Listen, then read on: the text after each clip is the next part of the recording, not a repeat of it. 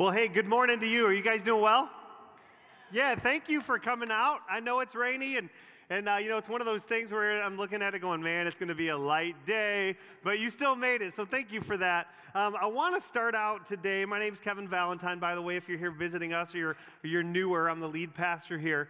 Um, and there's something about us that I want you to know, and that is that we are not just about what happens here on Sunday morning. When we started this church um, seven and a half years ago, we actually wanted to make an impact in the community around here. We wanted the community to be different because we showed up. And uh, so one of the ways we we do that is once a year, we have what is called our spring serve, and we do these regularly throughout the year, but we invite the whole church out to get out of here and make a difference in some of the families in this area that are in need. And so in March, our student ministries actually went and painted a house um, on, uh, on uh, Avalon Road um, where they spent uh, three days of their spring break. They gave up their spring break to volunteer and redo um, an elderly person's house who wasn't able to do it himself, and they just gave up their spring break for that. And then uh, not only did they do it as teenagers, but two weekends ago, we had three projects going on around the area. Um, one was a food pantry that we went um, down into Kissimmee and just helped them build some new storage shelves and sort some things because they're helping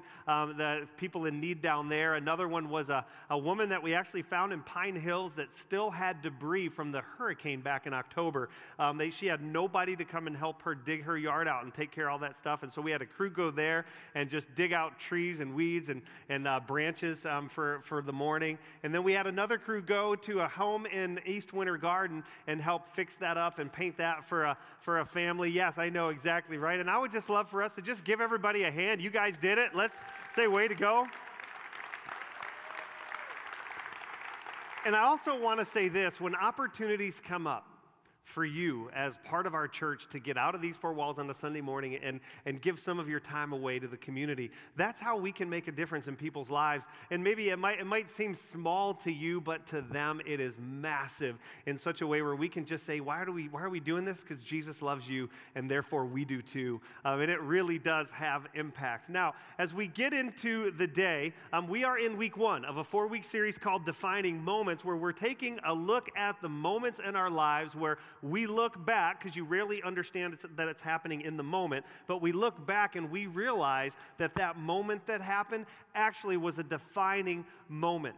Some of them are things that happen to us, other things, other of them are decisions that we've made, but they all work together that literally alter the trajectory of our life.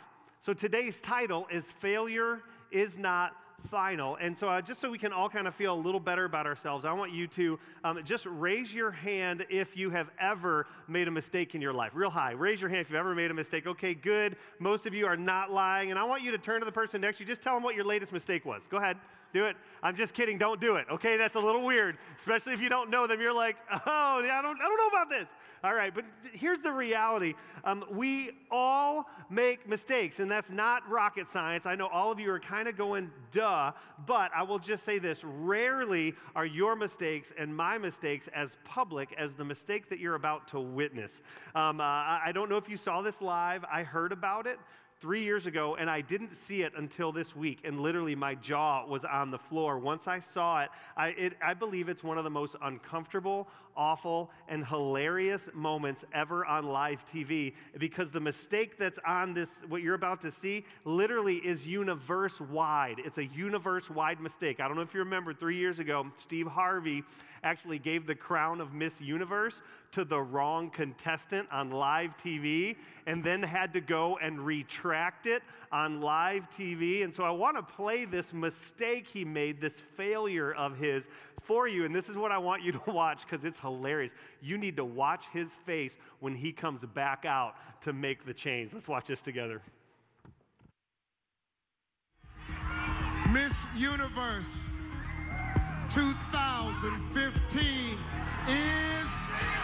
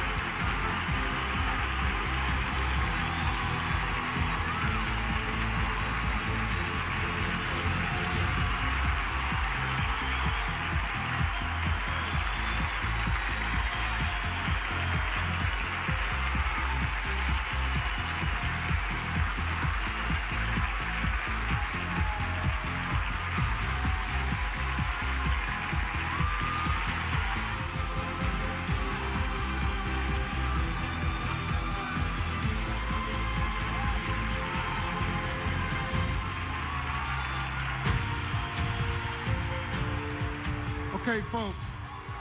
Uh, th- there's, I have to apologize.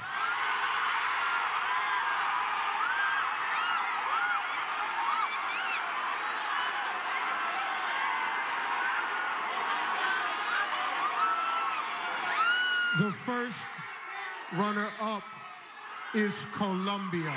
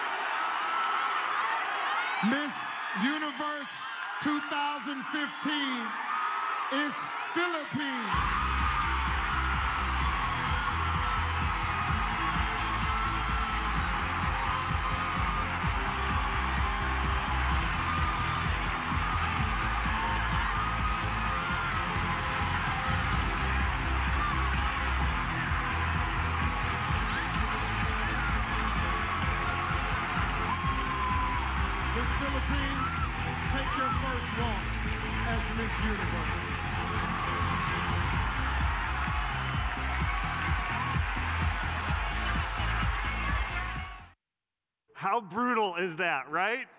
It's like, did you see Miss Colombia? She's like, I'm not taking this crown off of me. Like somebody's got to come take this thing from me. But do you realize? So you didn't see this because we didn't let it go. It was four minutes between when they announced Colombia and had to take it back away from her. Four minutes went down. And, and to his credit, uh, Steve Harvey said in an interview that he said it was four minutes of hell. Like he knew as soon as he walked off stage. And the producers actually wanted to wait until the next day to fix it. And Steve Harvey was just like, we're fixing it right now. And he went back out and just bit the bullet. And I'm telling you, man, that is some, I don't know if when I watched it this last week for the first time, I was laughing. I'm like, look at his face, ha ha ha. And then when I see those two women, I'm like, my bread, blood pressure started rising. It's like, what an awful moment. You know, it's like poor Miss Colombia. Well, here's the reality of that moment. Um, for many people involved, if you read the fallout from it, it was a defining moment for a lot of people, including Steve Harvey. Now, for that one, it was literally a universal uh, a universal defining moment. Like the whole world knew what had happened. Um, you know, but, but the reality is, is that every one of us, we have a story of failure. For some of us, it's literally a minor story of failure that you laugh about afterwards. Just yesterday, my second son, Travis, he had a Pop Warner football banquet at 6.30, and we didn't realize it was at 6.30. We thought it was at 7, so 5.30, I pull up my, my, my, uh, my little app there and my email, and I realize, oh my gosh, it's at 6.30. So like we get, we quick, get dressed, we dress all up, we get everything all set. I rush him out of the house. We drive to the Disney Yacht Club where the, where the banquet's at, and we drive up to the little thing, um, you know, in the rain and everything. We drive up to the little booth, and the guy walks out, and I'm like, hey, we're here for the Pop Warner banquet. And he goes, what's that?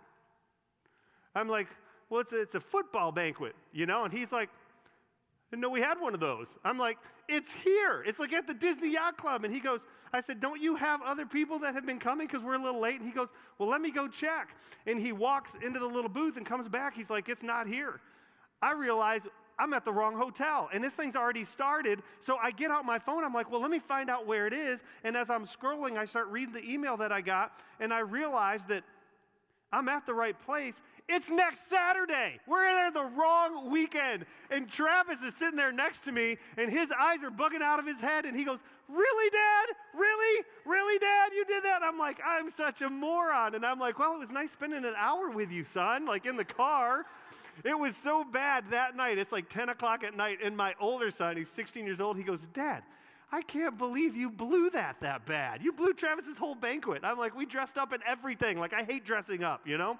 Um, but he, here's the reality some of our mistakes, they're just kind of like that. Like they're, they're, they're failures, we laugh about them, but there's other of our failures that are, are defining moments. And in other words, they're major life events, and you look back on them and you realize that, that that's not a laughing matter. As if you get fired from a job or you get, you get caught red handed just lying to your spouse. That's a defining moment in your marriage. Or you have an investment decision that, that literally goes south and you lose, you know, three quarters or all of your life savings. Or, or you get in an argument and what what's said in the argument as you lose your temper is so um, destructive that it does irreparable damage, or, or you have a moral failure, or your marriage is falling apart, or you breach trust with someone so much that there's permanent relational fallout, or you go back to that website that you promised yourself and other people that you would never go back to, or you have a string of bad decisions that just lead down this path of failure.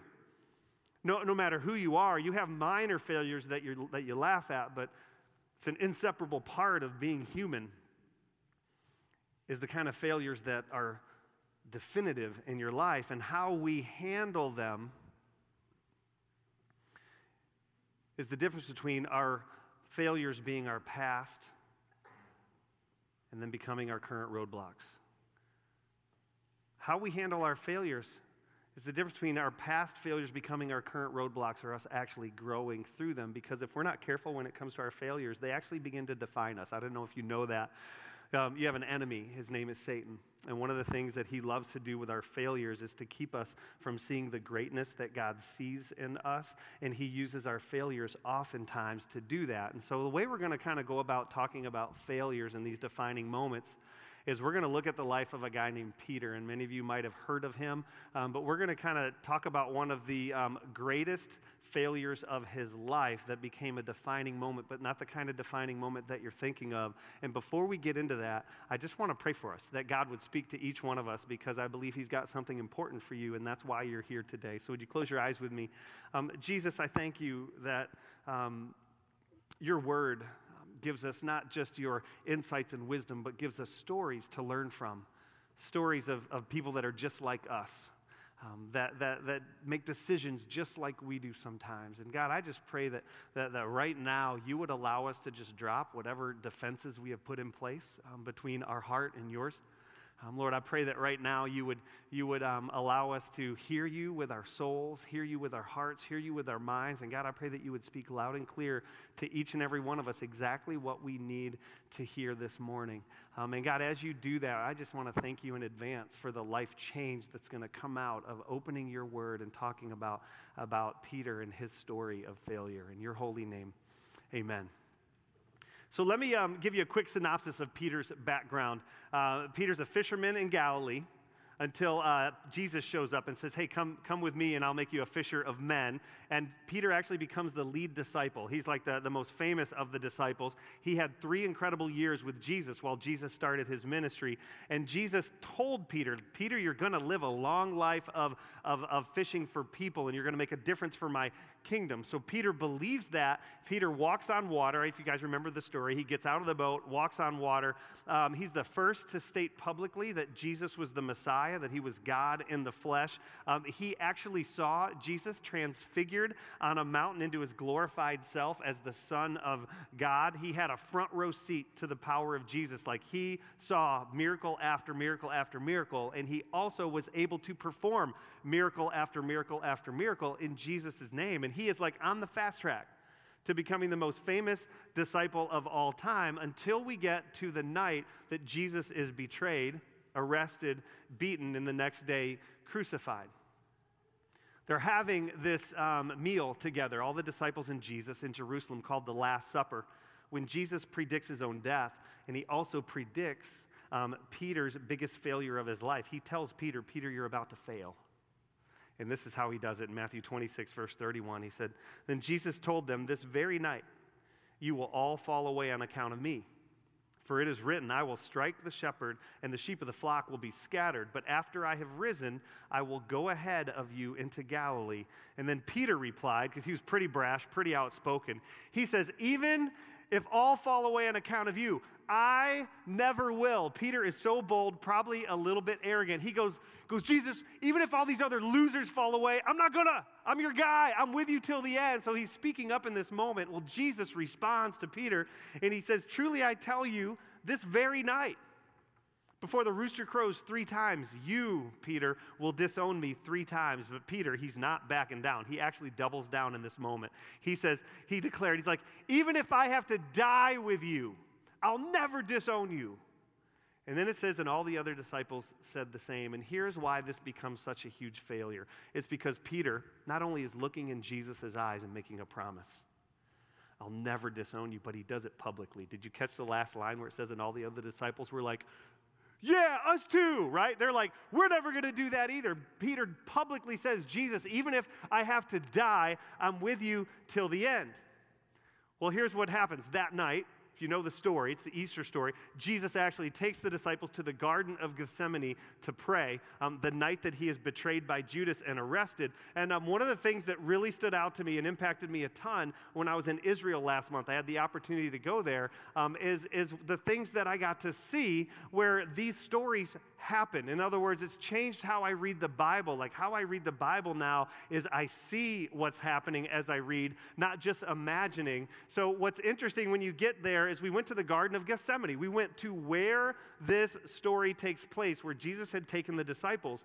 And what's really interesting about the Garden of Gethsemane, in my mind, I always thought when Jesus took the disciples that, you know, it was a few miles away and it was off somewhere in this garden, right? It's like there's wooded area and stuff. And what you find when you're actually there, there is you've got the city of Jerusalem and you've got the, the, the, the city walls. Here's the Temple Mount where you see the Dome of the Rock right now, but that's where the temple used to be. And there's this gate. You go down this hill, and the Garden of Gethsemane is at the bottom of this hill. It's like a 15 minute walk down this hill which as you're standing there and you're seeing it, when Jesus says to his disciples, because they fall asleep, when he says to them, hey, you know, he wakes them up and he says, he says, wake up, my betrayer is, is coming.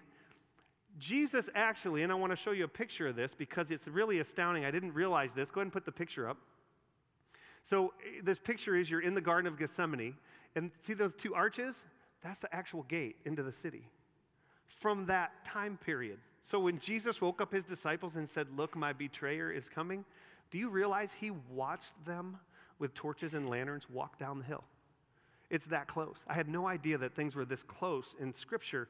And so I'm sitting there and going, oh my gosh, it's right outside the city gates. You can see how it happened. Well, then, right after that, um, they, they, the Judas comes in to the garden, and Peter, you know, big, uh, big, strong, uh, brash Peter actually takes a sword, cuts off one of the guard's ears because he's going to fight for Jesus because he, he, he realized that Judas has betrayed him. Jesus says, Peter, stand down. Jesus heals the guard's ear, and then they take Jesus in captivity up these actual steps. This is the other stuff. I had no idea this was all there. You can go to the next picture. Those are actually the steps. If, if, the, if the city is here, the garden's here, you walk down the, down the wall here, and then there's steps leading up to Caiaphas's house, which is where they took Jesus next. And so Jesus was actually brought up those steps. Those are the actual steps from that time period, up the steps to Caiaphas's house, which is where um, uh, Jesus, uh, Peter actually does exactly what he said he would never do. And this is what happened in Matthew 26, verse 69. Now, Peter was sitting out in the courtyard, and a servant girl came to him.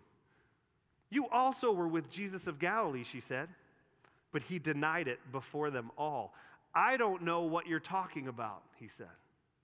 Then he went out to the gateway, where another servant girl saw him and said to the people there, This fellow was with, Na- with Jesus of Nazareth. He denied it again with an oath. I don't know the man.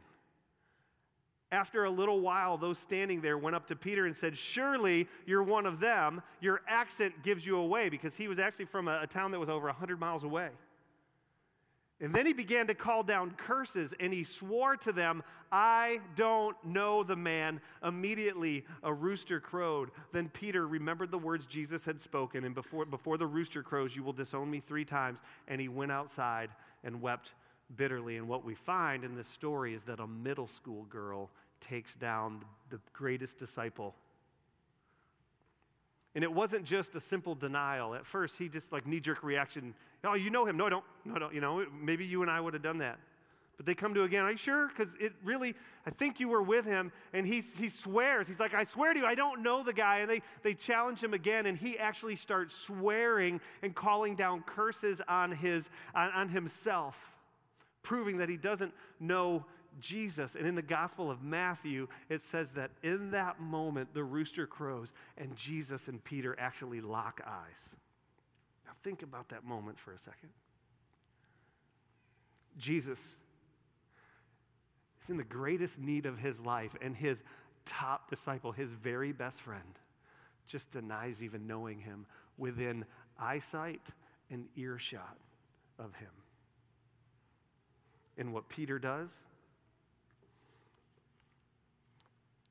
He runs out of the courtyard, falls to his knees, and weeps bitterly. And I don't know if you've ever been there with a failure that you've had where you've been, been knocked to your knees weeping. But that's Peter.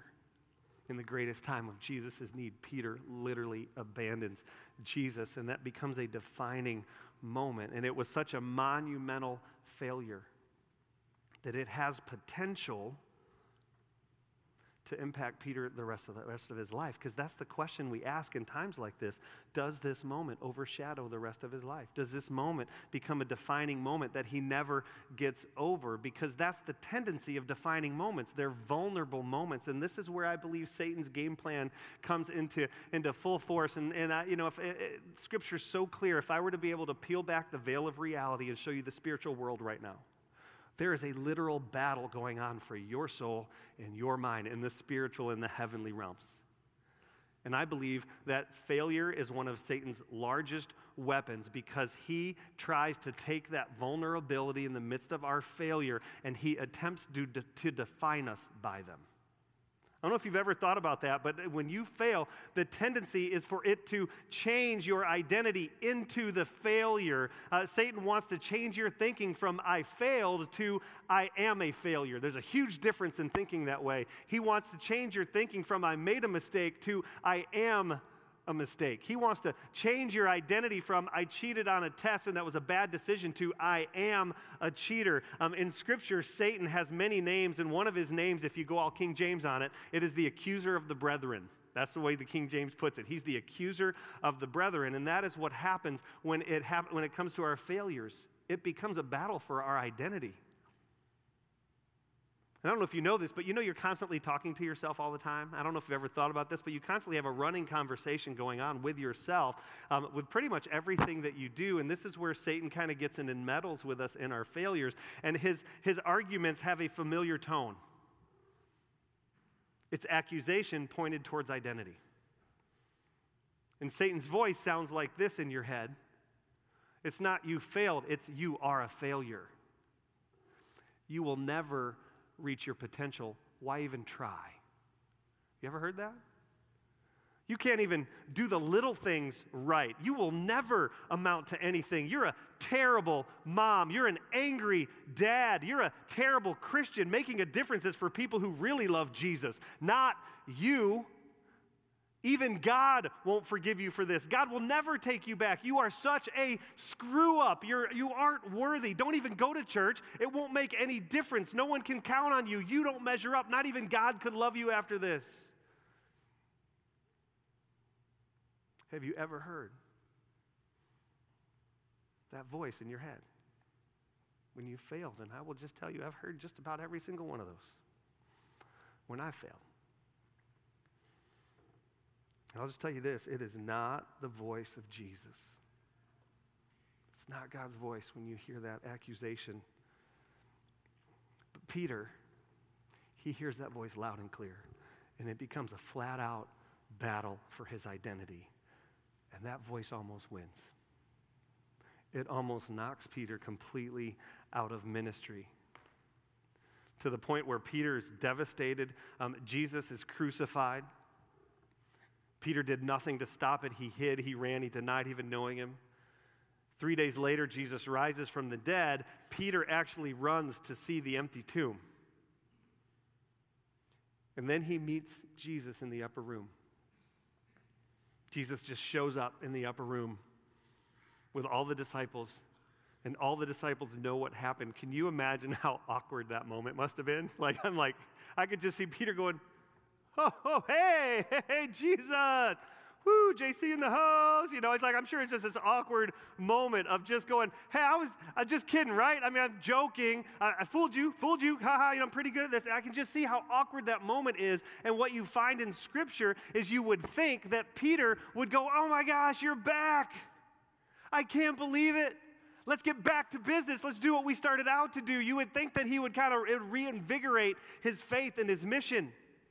But what you find is that failure had worked its way completely into his identity. Now, how do we know that? Because the next time we see Peter in Scripture, he's back fishing. This is after talking to Jesus, seeing the resurrected Jesus. He's back to living his old life. John 21, verse 1. Afterward, Jesus appeared again to his disciples by the Sea of Galilee. It happened this way Simon Peter, Thomas, also known as Didymus, Nathanael from Cana in Galilee, the sons of Zebedee, and two other disciples were together, a whole group of them. I'm going out to fish, Simon Peter told them, and they said, We'll go with you. So they went out and got into the boat, but that night they caught nothing. Now, you need to realize those three verses are so important. Why? Because here's what scholars believe is happening. Is Peter going out to fish because he's hungry? Or is he going back to his old life? Peter and his friends walked a hundred plus miles back to Galilee. And they revert back to what they were doing before Jesus showed up. And I don't know if you noticed this, but when you read the story, um, they really suck at fishing. They're terrible. Like, they never catch anything. Like, this is just one of those moments. Every time you read about Peter fishing in the Bible, he catches zero things until Jesus shows up. But here's what I believe is happening with Peter I believe his failure is so devastating and ho- so heartbreaking that he disqualified himself from ministry. I think he took himself out of the game. I think he just said, I am unfit for this. I am unable for this. I am not qualified for this anymore. And he pulls himself out of ministry and goes back to what he knows. He goes back to being what he was, which was a fisherman. And all that to say, there are some of us that, are, um, that have failures that are so great that rather than live our lives facing forward, looking ahead at what God has for us, the mission and the calling that He has for us, we actually, rather than moving facing forward, we actually move forward in our life facing backwards. Because that failure, that thing that I did, that thing that is now defining me, that's who I am. And we can actually live our lives moving forward but facing backwards because we have allowed our past failure to become our current roadblock. See, Peter is now a denier of the truth. He's a denier of Jesus. He looked at Jesus in the eyes and, and denied him in front of everybody. It was as public of a failure as you could have from one of the guys that had a front, front row seat to who Jesus was. In his past failure, had become his current roadblock to the point where he pulled himself out of ministry, which gets me to our first truth about failure when it comes to God. And you just need to hear this today. This next sentence is why some of you are in this room today and you're wondering, why did we come in during, out of the rain to come to church? This is why. It's because of this truth. There's nothing, you're going to hear this a lot of times, by the way, if you come to church here for any amount of time. But it's just, there's nothing you can do to make God love you less. Not a single thing you can do to make God love you less than He already does. You will never do anything in your life that will diminish his love that he has for you, no matter how badly you've blown it, no matter how many people you've hurt, no matter how many poor decisions you've made that have led down roads that you never dreamed you'd go on in your life. There's nothing you can do to make God love you less than he already does.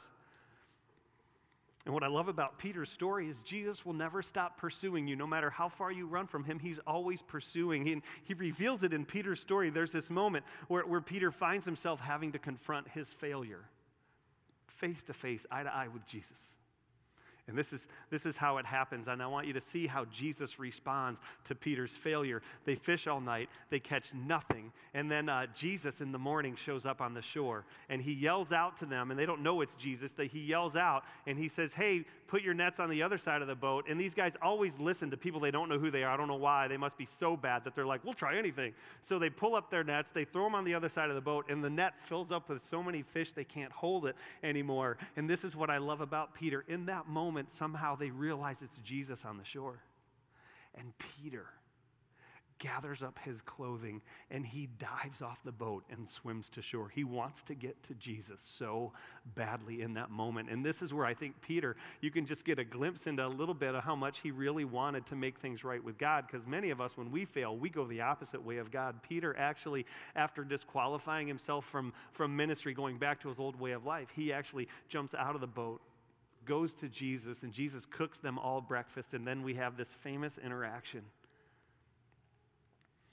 In John 21, when they had finished eating, Jesus said to Simon Peter, and why, why his name is Simon Peter is because when Jesus met Peter, his name was Simon. And Jesus actually changed his name, which was an identity play. Jesus says, You were Simon, now you're Peter, and I'm going to build my church through your work, and I'm going to use you for that. So there's an identity shift there. Well, Jesus shows up and he says to Simon Peter, Simon, son of John, do you love me more than these? Yes, Lord, he said. You know that I love you. And Jesus said, Feed my lambs. Again, Jesus said, Simon, son of John, do you love me? And he answered, Yes, Lord. You know that I love you. And Jesus said, And take care of my sheep. And then the third time he said to him, Simon, son of John. And it's so interesting that he addresses him as that. What is he addressing him with? His old name his old identity. He's addressing his old identity again, and he's using his full name. It's like, it's like when your mom, when my mom used to say, Kevin Palmer Valentine, you know you're in trouble. It's serious. You better listen. That's what Jesus is doing. Simon, son of John, referring back to his old identity three times. Do you love me? And then look at the way the verse changes. Peter was hurt because Jesus asked him the third time, Do you love me? And he said, Lord, you know all things. You know that I love you. And Jesus said, Feed my sheep. And if you want to know who our God is, this is our God. You notice what Jesus doesn't do? Jesus doesn't sit Peter down and go, Okay, Peter, let's talk about what happened. You explain to me. Talk to me. You, you fill me in on why you would do that to me in my greatest time of need. Jesus doesn't even do, he doesn't even go there. What does he do? Do you love me, Peter? Yeah, I do. And I don't think it's a mistake that Jesus asked Peter three times if he loved him, one for each denial.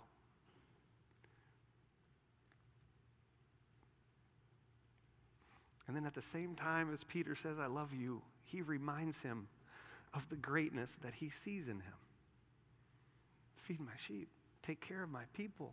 He's reaffirming the relationship. He's reaffirming Peter's calling to leading people to Jesus. And this is so powerful. What is Jesus doing? He is reorienting his identity from denier of Jesus, living his life this way, back to disciple of Jesus with a mission and a vision that is worth his entire life. That's what Jesus is doing in that moment. Why? Because God will never allow a failure of yours to ever define you. He will not allow it. Rather than allow that failure to, to define Peter, what does he do? He pursues him. Then not only does he pursue him to build the relationship back, he reinstates him. And what we find is that that is one of the defining moments of Peter's life. The failure isn't the defining moment anymore. The defining moment is that moment on the beach where Peter realizes that there's nothing that he could do that would ever make Jesus love him any less than he already did. It's, it's like he, he, he, he got to experience this verse in Romans, Romans 8.38, where just, the Apostle Paul writes and he says, I'm convinced that nothing can ever separate us from God's love. This is to you and to me. Neither death nor life, neither angels nor demons, neither our fears for today nor our worries about tomorrow, not even the powers of hell can separate us from God's love. No power in the sky above or in the earth below. Indeed, nothing in all creation will ever be able to separate us from the love of God that is revealed in Christ Jesus our Lord and try and find something that you've ever done that fits outside of this definition of this list. There's nothing you can ever do to separate yourself from the love of God. And what's interesting is Peter never looks back after this moment. He goes on and he literally changes the world. And he ends up unbelievably giving up his life for the sake of Christ, just like he said he would do. In fact, he was crucified in Rome because he wouldn't deny Jesus Christ, and he was crucified upside down because he said, I am not worthy of being crucified like Jesus was. And here's what's really incredible about this story is it's a great story about what happened 2,000 years ago, but it, it's a story that continually is repeated and told over and over again because it still happens today. People are still redeemed. people's identities are still changed from their past failures to a future um, glory that God has for them. And so I want to show you a video of a guy um, who's a friend of mine. His name is Jim Mays. I've known him for a number of years. He's actually on staff at Kensington in Michigan. And he was instrumental in our transition over the last six months from being, uh, you know, a campus of Kensington, transitioning into our own 501c3 and becoming a network church of Kensington. And I don't tell you, I, have known him for a lot of years, and I didn't know this about his life until I saw this video. When he first came to Kensington many, many years ago, um, he was a broken person who didn't want anything to do with God. And God grabbed a hold of him and transformed his life. And so I want you to watch this video. And while we um, do the video, uh, while you watch it, we're going to receive our offering. For those of you that, that, that are visiting, let the basket go by. This service is our gift to you. We're glad you're here. For those of you that call Kensington home, this is where we give back to God from what He's blessed us with. And while we're receiving that, while we're watching this video, this story of Jim Mays, I want you to be looking for the redemption in his story because there's a few key phrases I want to pull out of it.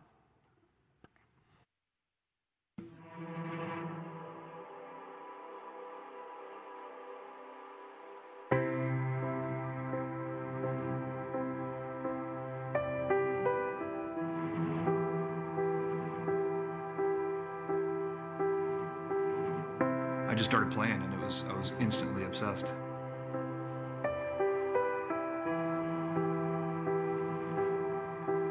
It's exhilarating. It was so cool because you're combining you know, blades on ice, a slippery with a, a, hard puck that can hurt you, and just a, it's almost like a survival kind of competitive thing. And I'm highly competitive. When I'm out there on the ice, everything goes away. It's like a release for me. And uh, no matter what's going on, I just don't think about anything but where's the puck and who's coming after me.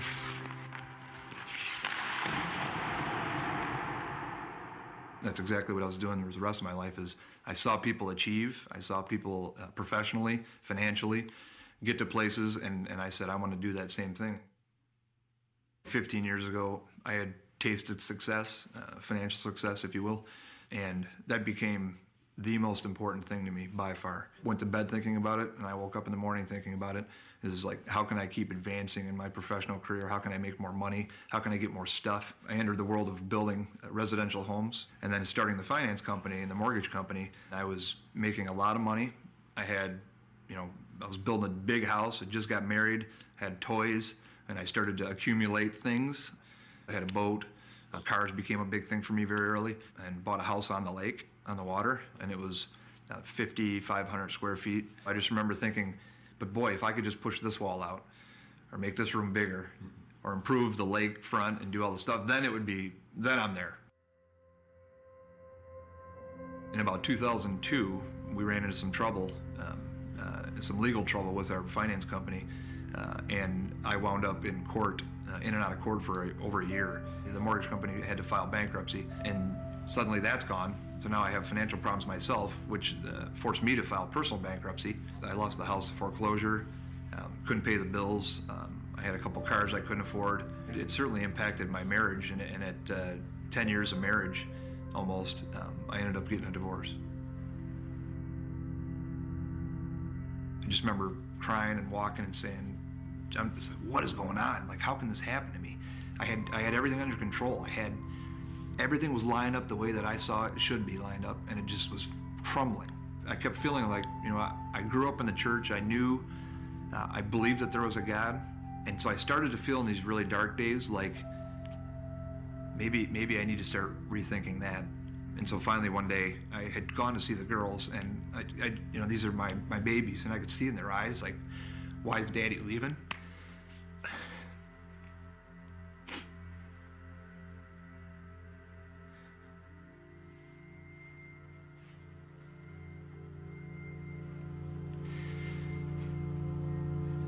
Remember standing there.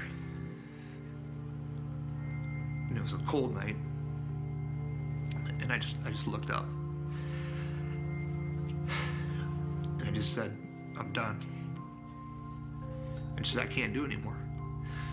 And I just literally fell to my knees. And I just said, whatever it is you need me to do, I'll do it. I just felt this this wave of peace, like a different feeling than I think I'd ever experienced in my life. I felt like God was real for the first time in my life. The pain's still there. It's not like it immediately goes away. That's not it's that's not the truth. But the difference is that in the pain, there's someone else you're talking to, and it's somebody that cares and loves you. And I never experienced that before. I dealt differently with the kids from that point forward. You know, I started my interactions with them were before were more like I need to put in my time so I look like a good dad, and now I'm uh, I'm sitting with it. I'm, I'm just loving it. Thanks for being good today. You're awesome. You're the best. Craig, my brother, uh, had been going to India um, for a while now, and he had actually invited me. Eventually, I, I agreed to go. And so I went uh, with Craig and a team from Kensington to India.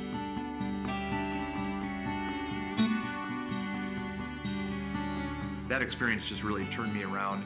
I saw the very face of Jesus in the children of India and the elderly people on the streets and, and people that had nothing and yet had this joy. And what I really felt is God was saying, this is what life is really all about. It's people. Like you got to pour into people. You know, I want you, Jim, to help me uh, accomplish my work here, which is just to build community and just love people. My mind was, really? Can God actually use me to work with this mission in India? As much as I've ignored him for, for most of my life, I would say. And the answer turned out to be yes, because uh, I actually did end up working uh, with the mission here in India as the director of uh, Impact India 360. We had a big hospital project that we've been working on for years. We started an uh, elderly home, people that are homeless. We're bringing them in and we're feeding them, have a place to live. We have, you know, a couple hundred orphans uh, in the Grace Children's Home. Are you guys ready? Who let the dogs out? Who let the dogs out? That's what blows me away is when you see these kids smile. It's just huge. It's, it's like they beam. Hey, everybody. Good, how are you? Now I'm teaching uh, a class out at Kensington. Uh, that's been an awesome experience. And if you would have told me that 10 years ago, first of all, I, I would have laughed and then I would just turn around and said, You're nuts, and probably never talk to you again because that was so far removed from anybody that I was, who I care, anything I cared about. And so to think that I'm doing that now, it just shows God's grace. Well, if I reflect on it, the one thing that stands out the most to me is that it's two different lives. And, and I'm two different people. There's a part of me that says, man, I wish I hadn't gone through that. But the reality of it is, where I am now, I don't regret it. When I had faith in myself, I was never free. As a matter of fact, I was the opposite. I was owned by everything that I thought I owned. When I turned to God, when I surrendered and, and gave my life to Him and, and started to serve Him, there's freedom everywhere. There's freedom in not caring about stuff. There's freedom in not worrying about what people think about you. Success for me now is defined by how many people's lives I can help transform by doing the work of God. That's my success. My success is the people in India. Uh, same thing here. When I'm either I'm teaching a class or in my own life and my daughters, am I impacting their perspective and their faith? Is their faith growing as a result of who I am in God? That's success.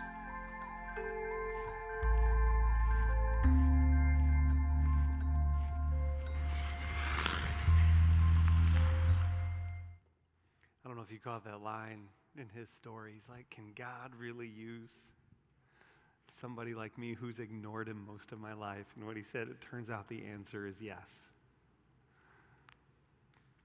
Turns out the answer is yes. I love that. And he even said it's like two lives. It's like one life I'm living facing backwards of my past failures. In this new life, I now have a renewed vision for what my life is all about. In fact, all the, all the standards were all changed. All the, the success, marks of success, all got shifted in that transition of identity. And Jim really just reveals in his story the, just the last truth I have for you today. And I, you know, I'm driving on my way here this morning. I'm praying for you because I don't know who's going to be here. All I know is I want God to show up and do something awesome.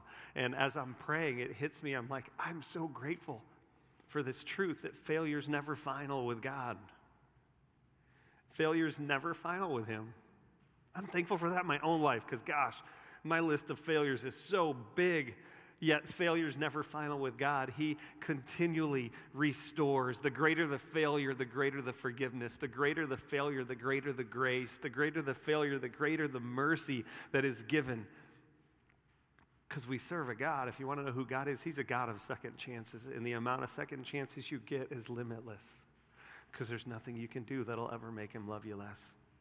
I want to invite you to close your eyes and bow your heads with me.